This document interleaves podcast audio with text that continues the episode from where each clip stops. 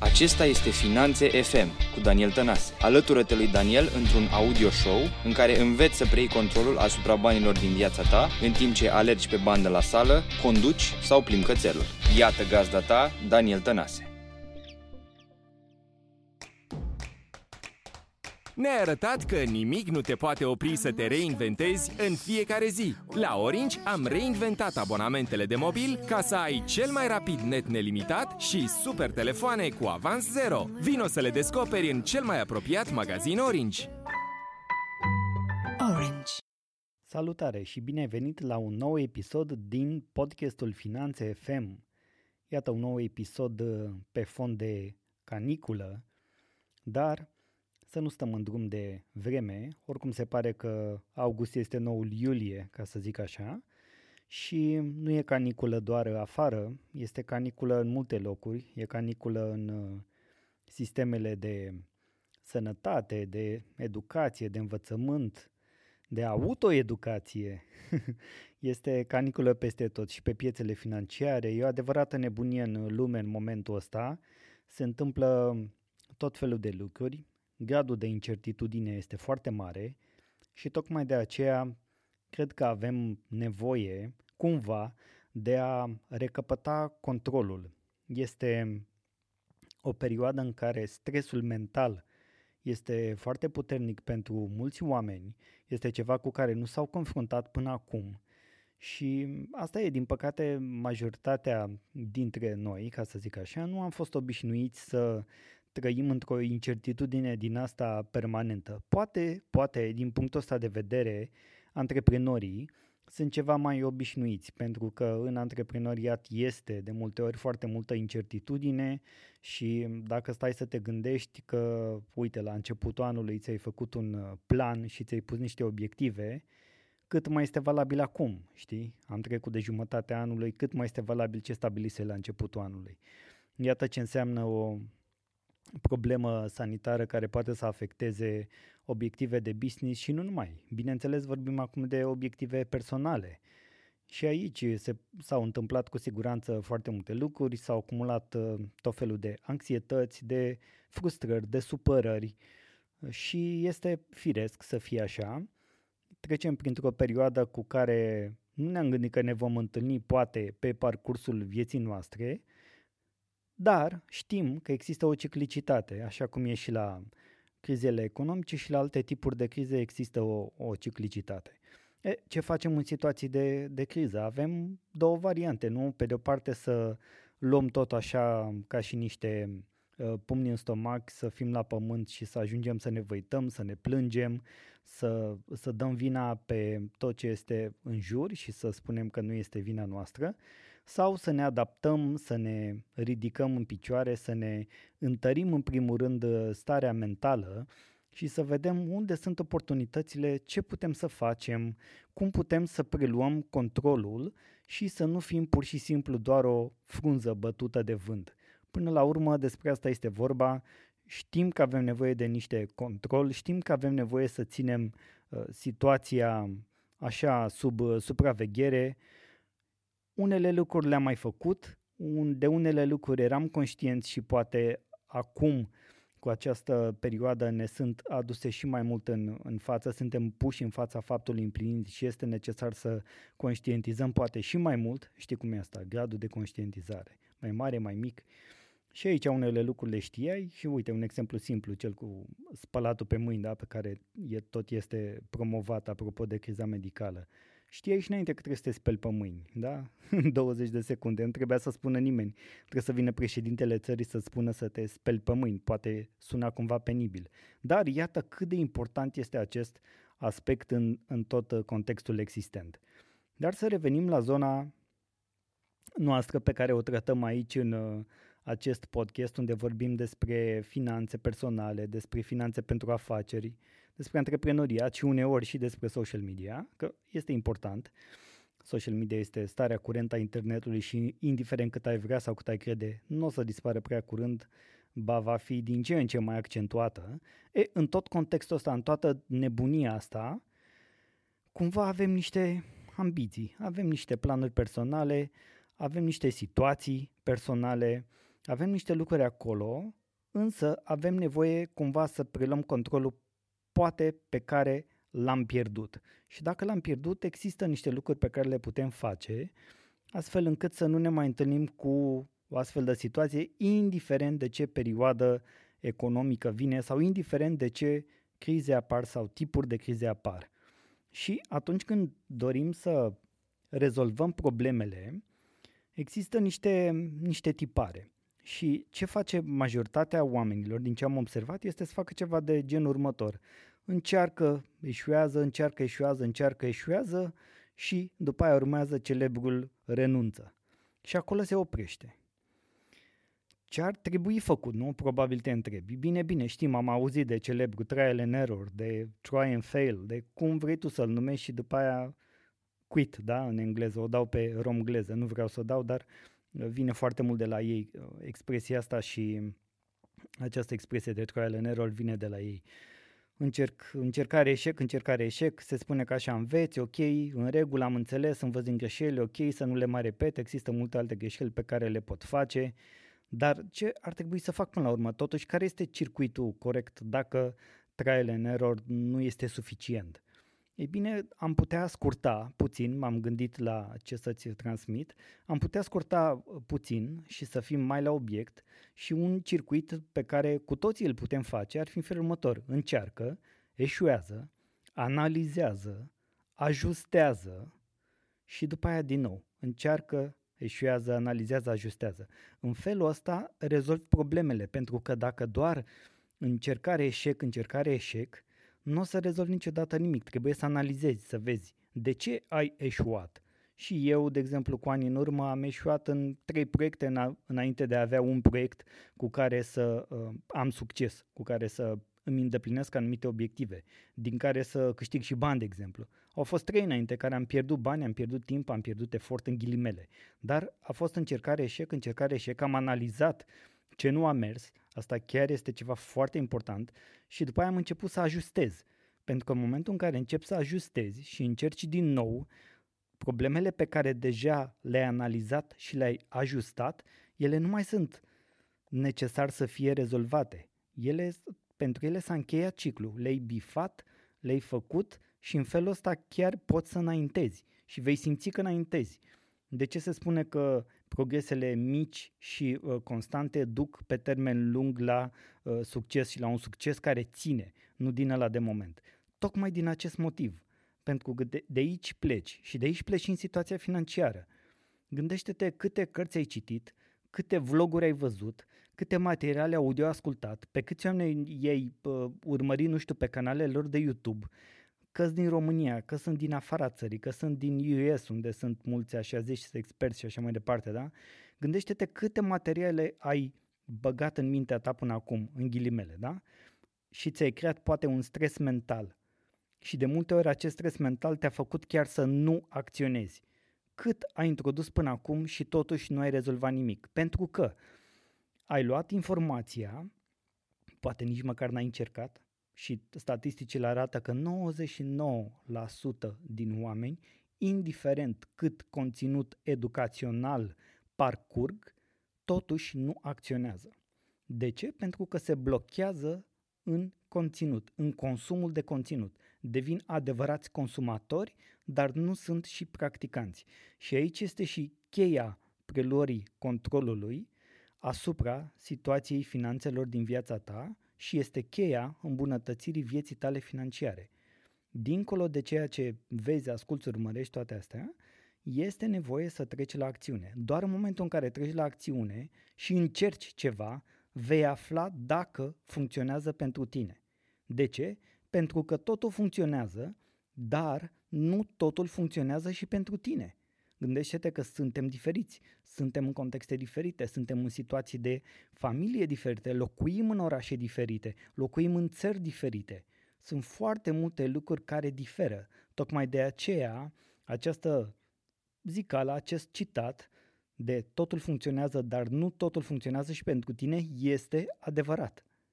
Și până nu încerci, nu-ți dai seama ce funcționează. Până nu încerci și nu analizezi ce nu a mers, nu știi ce să ajustezi. Iar până nu știi ce să ajustezi, nu poți trece practic la pasul următor. Iar pasul următor este tot unul educațional, unul despre care vom vorbi astăzi după această introducere pe care am creat-o și am vrut să te aduc un pic în miezul problemei și să înțelegi cât de mare nevoie este de a-ți întări mentalitatea și de a acționa foarte, foarte, foarte mult în direcția asta, pentru că, cum zice Olteanu, mindset is everything. Adică mentalitatea este, este totul pe românește, da? Din puterea minții, de acolo se fac lucrurile și banii vin din minte și viața financiară se îmbunătățește cu inteligență financiară care vine din minte și împreună cu un control al emoțiilor îți va crea o situație din ce în ce mai bună în viața ta. Dar până acolo, astăzi vom, vor, vom vorbi despre câțiva pași, dacă vrei, și nu prea îmi place mie asta cu pași, dar o să o, să o numesc așa, câteva etape, hai să le numim etape, că sună mai bine, câteva etape pe care le poți parcurge nu doar ca să preiei controlul asupra vieții financiare din, uh, asupra situației financiare din viața ta, ci de a merge și mai departe, de a avansa, de a merge către acea independență financiară care tot este propovăduită, acea libertate financiară. Momentul ăla în care ajungi să câștigi bănuți care îți alimentează circuitele economice și care uh, te fac să, să zici că atunci când dormi câștigi oricum bani și îți acoperi stilul de viață. Da? Cam acolo e undeva definiția independenței financiare. Dar până acolo este drum lung. Este nevoie de răbdare, este nevoie de empatie, de a te înțelege pe tine însuți în procesul ăsta, este nevoie de a fi foarte concentrat și disciplinat. Trebuie să fiu direct, trebuie să spun lucrurile astea. Fără disciplină, fără concentrare, fără lucruri clar definite și fără acțiune, niciodată nu se va întâmpla nimic și nu vei ajunge la așa dorita independență financiară, pentru că sunt sigur că ți-o dorești. Și acum poate te întrebi, dar tu, Daniel, ești pe calea independenței financiare? Și răspunsul meu este da dar încă nu am ajuns la acea independență financiară de plină pentru mine. Însă sunt destul de aproape. Sunt destul de aproape și am identificat etapele astea. Nu sunt uh, vreun știință, nu știu ce, nu trebuie acum să te dai uh, peste cap de, de nu știu ce lucruri, însă ți le voi expune exact în, să zic așa, în modul meu în, în care le văd și ordinea în care le văd eu. Acum, repet ce am zis și mai devreme. Totul funcționează, dar nu totul și funcționează și pentru tine. Însă, dacă nici nu faci nimic, dacă nu te apuci de, de treabă în direcția asta, oricum nu o să funcționeze. Așadar, eu trec să enumăr aceste etape și la fiecare să îți dau câteva detalii, dar așa, simple și la obiect, pentru că îmi doresc ca acest episod să fie pragmatic, să fie orientat către acțiune și să fie poate, cum să zic așa, ultimul, ultimul motiv, motivația supremă pentru care chiar să te apuci de treabă. Etapa numărul 1 este să-ți monitorizezi cheltuielile. Știu, pare banal, pare simplu, e ceva ce s-a mai zis, este ceva ce s-a mai făcut, e ceva ce poate ai încercat să faci până acum, dar dacă nu ai încercat să o faci, nu vei ști niciodată unde pleacă bănuții tăi. Dacă nu știi unde pleacă bănuții tăi, nu o să știi niciodată ce să faci cu ei. Este necesar să-ți monitorizezi cheltuielile. Folosește o aplicație pentru telefon, folosește o agendă, folosește laptopul, folosește telefonul, nu contează cum faci asta, însă dacă nu-ți monitorizezi cheltuielile, Repet, nu vei ști niciodată unde pleacă leuții pe care îi câștigi, poate cu foarte mult greu, cu foarte multă trudă, cu foarte multă zbatere și cu acea incertitudine și presiune mentală în care trăiești zi de zi. Este prima etapă, este cea mai importantă, poate părea plictisitoare, însă dacă nu o faci, nu o să te disciplinezi nici pentru etapele următoare. Etapa numărul 2 taie cheltuielile nenecesare. La fel, un lucru de care ai mai auzit. Nu știu, poate ai abonamente inutile, lucruri pe care le folosești o dată pe lună. Renunță la ele. N-are sens. Dacă le plătești și nu le folosești sau le folosești foarte rar, n-au, n-au sens. Renunță la cheltuielile astea de care nu ai nevoie, cum să zic, de modul, sunt așa, um, sunt alea plăcute, îți place să le ai, sunt acolo, uh, poate ai și vreun uh, cerc de oameni în jurul tău cu care te mai lauzi din când în când. Știu, s-ar putea să zici, a, nu mă laud eu cu ce, pe ce cheltui bani și asta, dar e o impresie de multe ori falsă. Uneori și când îți iei o haină, ceva care îți place, o cămașă de asta și te-ai îmbrăcat cu ea, ai cumva tendința să, să o expui, să te expui cu lucrul la nou. Sunt chestii banale, sunt chestii umane, sunt uh, naturale, nu e țin de ego-ul ăla acolo care există, pe care trebuie să-l reducem la, la o tăcere, la un minim, să-l ducem la moment până la acel minim în care ne este folositor și nu să, să-l menținem în zona asta în care este dăunător. Pentru că ajungem la zicalele alea celebre de îmi cumpăr lucruri care nu îmi folosesc sau nu îmi plac ca să impresionez oameni pe care nu-i plac, nu? Cum era? Ceva de genul ăsta. Era un citat din ăla celebru, cred că era atribuit uh, actorului Will Smith. Dar orice cheltuială nenecesară, că sunt abonamente la săli, la ziare, la reviste, abonamente online, uh, diverse subscription-uri, cum se zice, da? Uh, pe la diverse aplicații, pe la, nu știu, lucruri nenecesare, chiar este un moment extraordinar să începi să le tai. Chiar de acum, pe măsură ce parcurge etapa 1 și începi să identifici unde se duc bănuții, îți dai seama, o să-ți dai seama și tu sau împreună cu partenerul sau partenera ta Uh, poate împreună și cu copiii, o să vă dați seama ce cheltuieli sunt nenecesare și chiar este momentul să le tai. Și o să vezi și de ce. Pentru că vei face loc etapei numărul 3. Etapa numărul 3 este educă-te. Este nevoie de educație. Am mai spus-o, o spun și statisticile, o știe toată lumea, suntem pe ultimul loc în Europa, cum se zice, la educație financiară. Sau poate printre ultimele locuri, nu știu dacă suntem noi pe ultimul loc. Cu toate că în ultimii ani situația a început să se schimbe, oamenii au început să se educe din ce în ce mai mult, încă suntem la un nivel extrem de scăzut aici. Oamenii, gândește-te că în România oamenii nu au un grad de, de bancarizare foarte mare, nu au fost obișnuiți nici măcar cu lucru cu, cu instituțiile astea financiar-bancare. Ce să mai vorbim de aplicații pe telefon, de automatizări și de alte lucruri de genul ăsta. Sau în mediul rural unde nu au pătruns încă foarte multe lucruri. Și nici mediul urban nu este, nu este extrem de, de pătruns. Sunt mulți oameni care tot ce știu să facă este să-și scoată salariul uh, de pe card o dată pe lună 70-75% din oameni fac asta, arată niște statistici de acum câțiva ani, poate s-au mai îmbunătățit, poate și perioada asta îi obligă pe oameni să umble mai puțin cu cash, eu chiar îmi doresc să se umble mai puțin cu cash și să ne obișnuim să ne digitalizăm cât mai mult, nu de alta, dar asta e viitorul.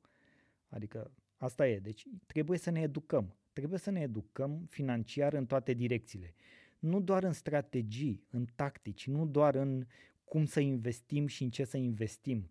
Nu doar dacă este bine să începem să jucăm la bursă, în ghilimele, nu doar să citim despre uh, fondurile mutuale, nu doar să citim despre uh, independența financiară, nu doar să urmărim materiale despre cum să.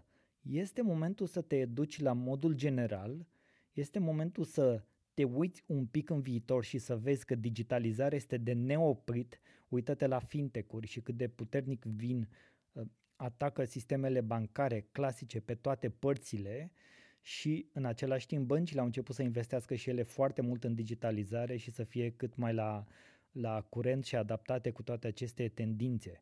Uită-te unde se duce lumea din punct de vedere financiar și educă-te în direcțiile astea. Ok, dacă nu știi lucruri simple, ia-o de la bază, ia-o cu educație financiară de bază, dar mergi rapid către toate lucrurile astea care ne înconjoară, către procesele de automatizare și digitalizare, către mediul online și cum poate asta să te ajute din punct de vedere financiar. Și îți dau un singur exemplu, folosind o aplicație de la una din bănci, de exemplu, pe telefon, este mult mai simplu să-ți gestionezi toată zona de finanțe personale. Te ajută mult mai uh, rapid să-ți urmărești cheltuielile, te ajută mult mai rapid să tai. Deci etapele 1 și 2, uh, dacă te educi, devin niște lucruri absolut banale și foarte, foarte ușor de făcut. Eu am aplicație pe telefon de foarte mulți ani de zile în care uh, îmi introduc uh, veniturile, cheltuielile, am acolo carduri de credit introduse, carduri de debit, card, tot ce am avut de-a lungul timpului, că au fost uh, mișcări între conturi, că a fost orice tip de operațiune te gândești că am avut, am introdus acolo. Iar când mă uit în urmă, ani de zile de când fac astfel de monitorizări și pot să interpretez acum niște grafice și să văd unde am făcut, ce am făcut, ce am greșit, să nu mai fac asta și așa mai departe, da? Și poți să-ți introduci acolo totul, poți să te conectezi inclusiv cu conturile tale uh, bancare și să fie situația soldurilor la zi, dacă ai mai multe și să nu mai intri în 100 de aplicații, intri într-una singură. Sunt foarte multe exemple pe care ți le pot da aici, însă este necesar, în concluzie, dacă vrei la etapa asta a treia, să te educi permanent. Fără educație permanentă nu vei înțelege etapa a patra. Etapa a patra, care se cheamă, care se cheamă, din punctul meu de vedere, așa cum am denumit-o eu, construirea de surse de venituri. La ce mă refer aici? Fie că ești angajat, fie că ești antreprenor, ai cel puțin o sursă de venit, da? Fie că este serviciu și câștigi salariu, fie că este afacerea în care ești implicat, afacerea ta și câștigi acolo bani din afacerea ta. Este momentul să te gândești ce înseamnă să construiești mai departe aceste surse de venit și să le dezvolți. Salariu, vrei mai mulți bani, înseamnă că poate trebuie să schimbi locul de muncă, poate trebuie să schimbi domeniul. Acum e problematic, e problemă mare, mare pe piața forței de muncă când se dă afară cu sutele de oameni, când mii, sute de mii de oameni au rămas fără locuri de muncă sau sunt cu contractele suspendate, așa e, situația e dificilă. Însă, asta nu înseamnă că tu nu trebuie să te gândești la venitul tău și chiar cum poți să-l crești. Se poate să-l crești inclusiv în perioada asta. Asta, într-adevăr, depinde de foarte multe lucruri. Nu vreau să cădem acum într-o extremă. Poate cel mai important lucru acum este să-ți menții venitul actual și asta este important. Dacă ai o afacere, poate este cazul să-ți începi încă una. Poate este cazul să vezi în afacerea ta cum poți să ai o altă linie adiacentă la ceea ce faci, astfel încât afacerea ta să producă din mai multe direcții cash flow și sursele de, de venit să se diversifice, să fie, să fie mai multe, da? E, odată ce ai construit astea, sau poate e de la zero, da? Poate te-a pus să faci conținut educațional de tipul celui pe care eu îl fac, da? Pot să construiesc o sursă de venit din acest tip de conținut educațional? Da, bineînțeles. Se cheamă monetizare și o pot face prin uh, construirea de produse și servicii care să îmi aducă venituri. Fie că vorbim de produse, gen, nu știu, cărți, uh, cursuri și alte lucruri de genul ăsta, fie că vorbim de consultanță consultanță financiară pe care am făcut-o de-a lungul timpului și o fac în continuare, de exemplu, cu persoane fizice sau cu companii. La companie nu e doar consultanță financiară, este și de afaceri, dar ele sunt surse de venituri diferite pentru mine. Consultanță pe ansamblu, dar două linii diferite, una pentru persoane fizice, una pentru companii. Iată, este momentul să înveți să-ți construiești astfel de surse, dar nu o să faci niciodată dacă nu parcurgi etapele pe care le-am zis până acum, adică să-ți monitorizezi cheltuielile, să tai cheltuielile nenecesare, în felul ăsta vei avea bani pentru educație, că și educația costă. Accesul la cursuri, accesul la alte tipuri de informații, alea importante, de obicei sunt plătite.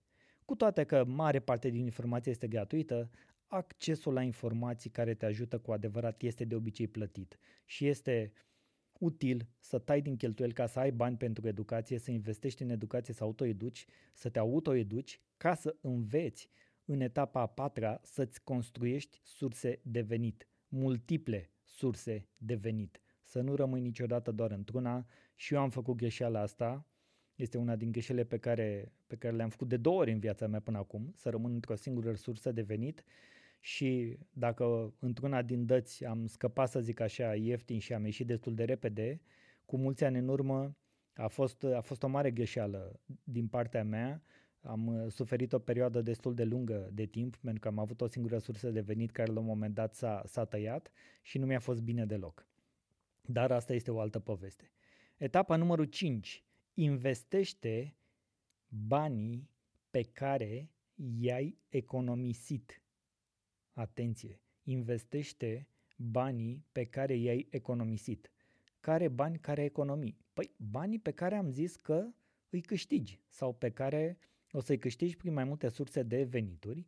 Din acești bani vei economisi și vei investi. Pentru că economisirea așa, doar ca să economisești, este aproape inutilă. În afară de a ajunge să-ți construiești un fond de urgență și să ai niște bani puși deoparte, nu o să te ducă niciodată la independență sau libertate financiară. Niciodată. Dacă doar economisești niște bani, vei avea niște bani. Atât, punct, niciodată nu vei trece la nivelul următor. Scopul economisirii este ca acei bani să fie investiți. Citește cartea Cel mai bogat om din Babilor, Babilon, unde sunt expuse foarte fain legile fundamentale ale banilor și ale finanțelor personale și vei afla inclusiv de atunci povești de acum mii de ani, da, dar care sunt valabile și astăzi, de ce este importantă economisirea cu scop? Este important să ai fonduri de urgență, corect. Este important să ai bani puși deoparte pentru cheltuieli neprevăzute, corect. Este important să ai bani puși deoparte pentru educație, corect. Este important să ai bani puși deoparte pentru cheltuielile curente, corect. Este important să ai bani pentru acoperirea, nu știu, cheltuielilor cu ratele, cu asigurările. Corect. Este important să ai bani pentru distracție și asta este corect.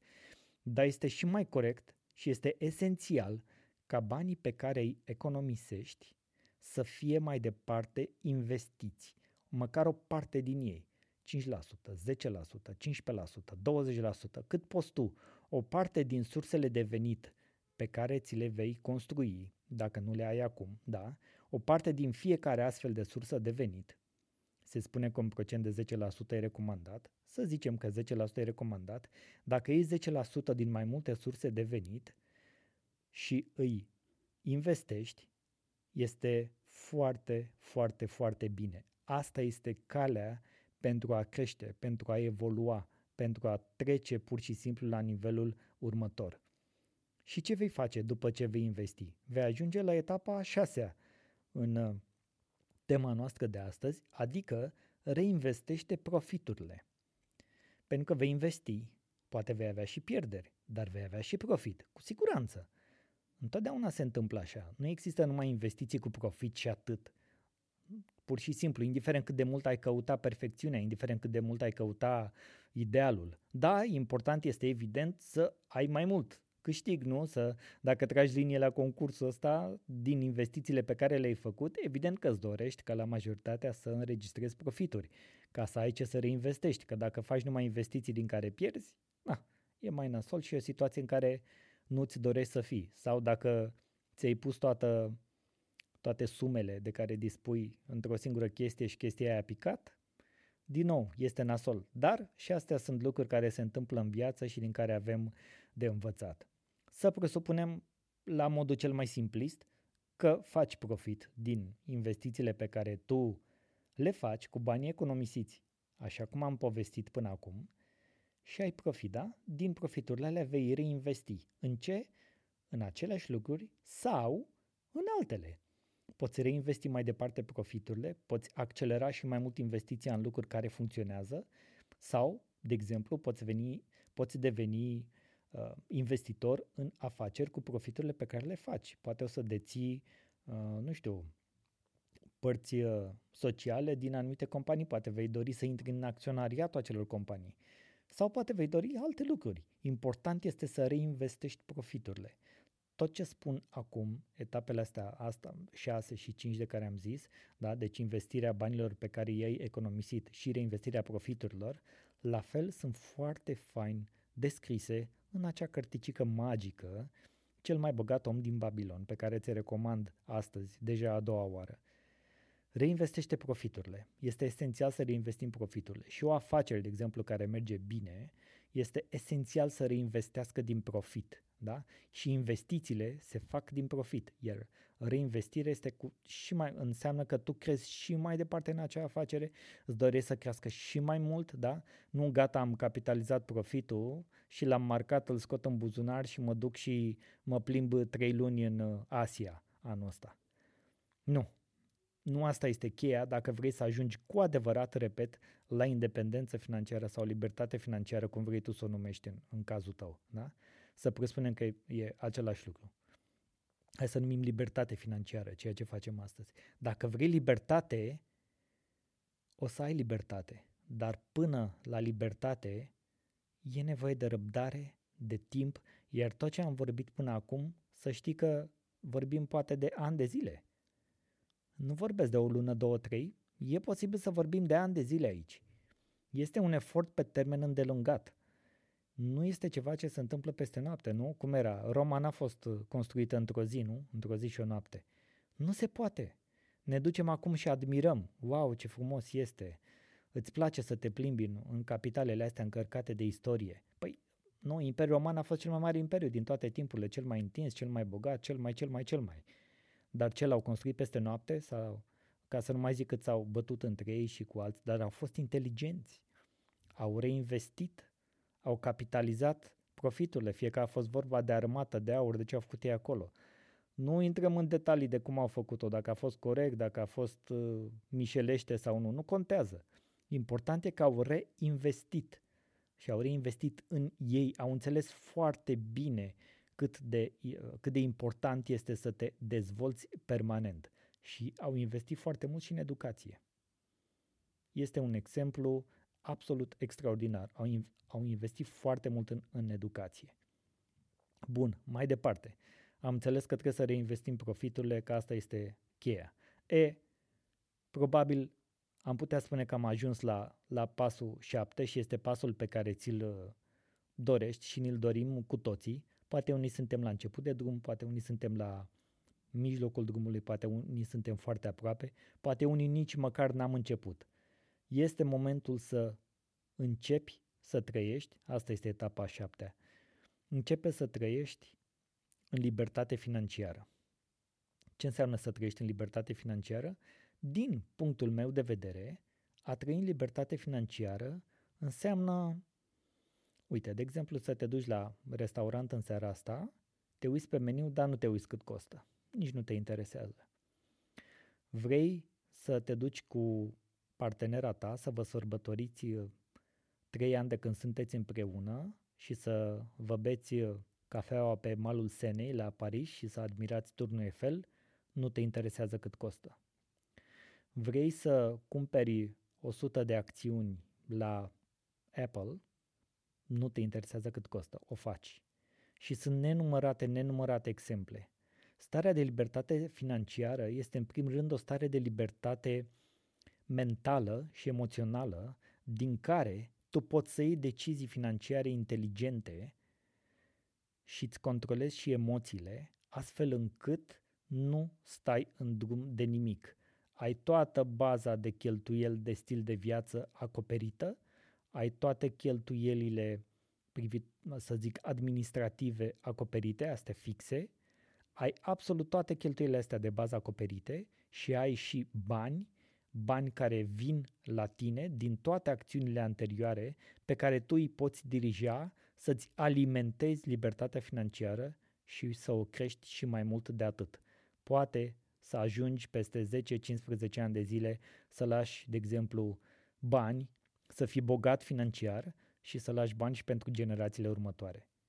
Repet cele șapte etape care ne duc clar către libertate financiară. 1. Monitorizarea cheltuielilor. 2. Tăierea de cheltuieli neesențiale. 3. Educarea continuă. 4. Crearea de surse de venit. 5.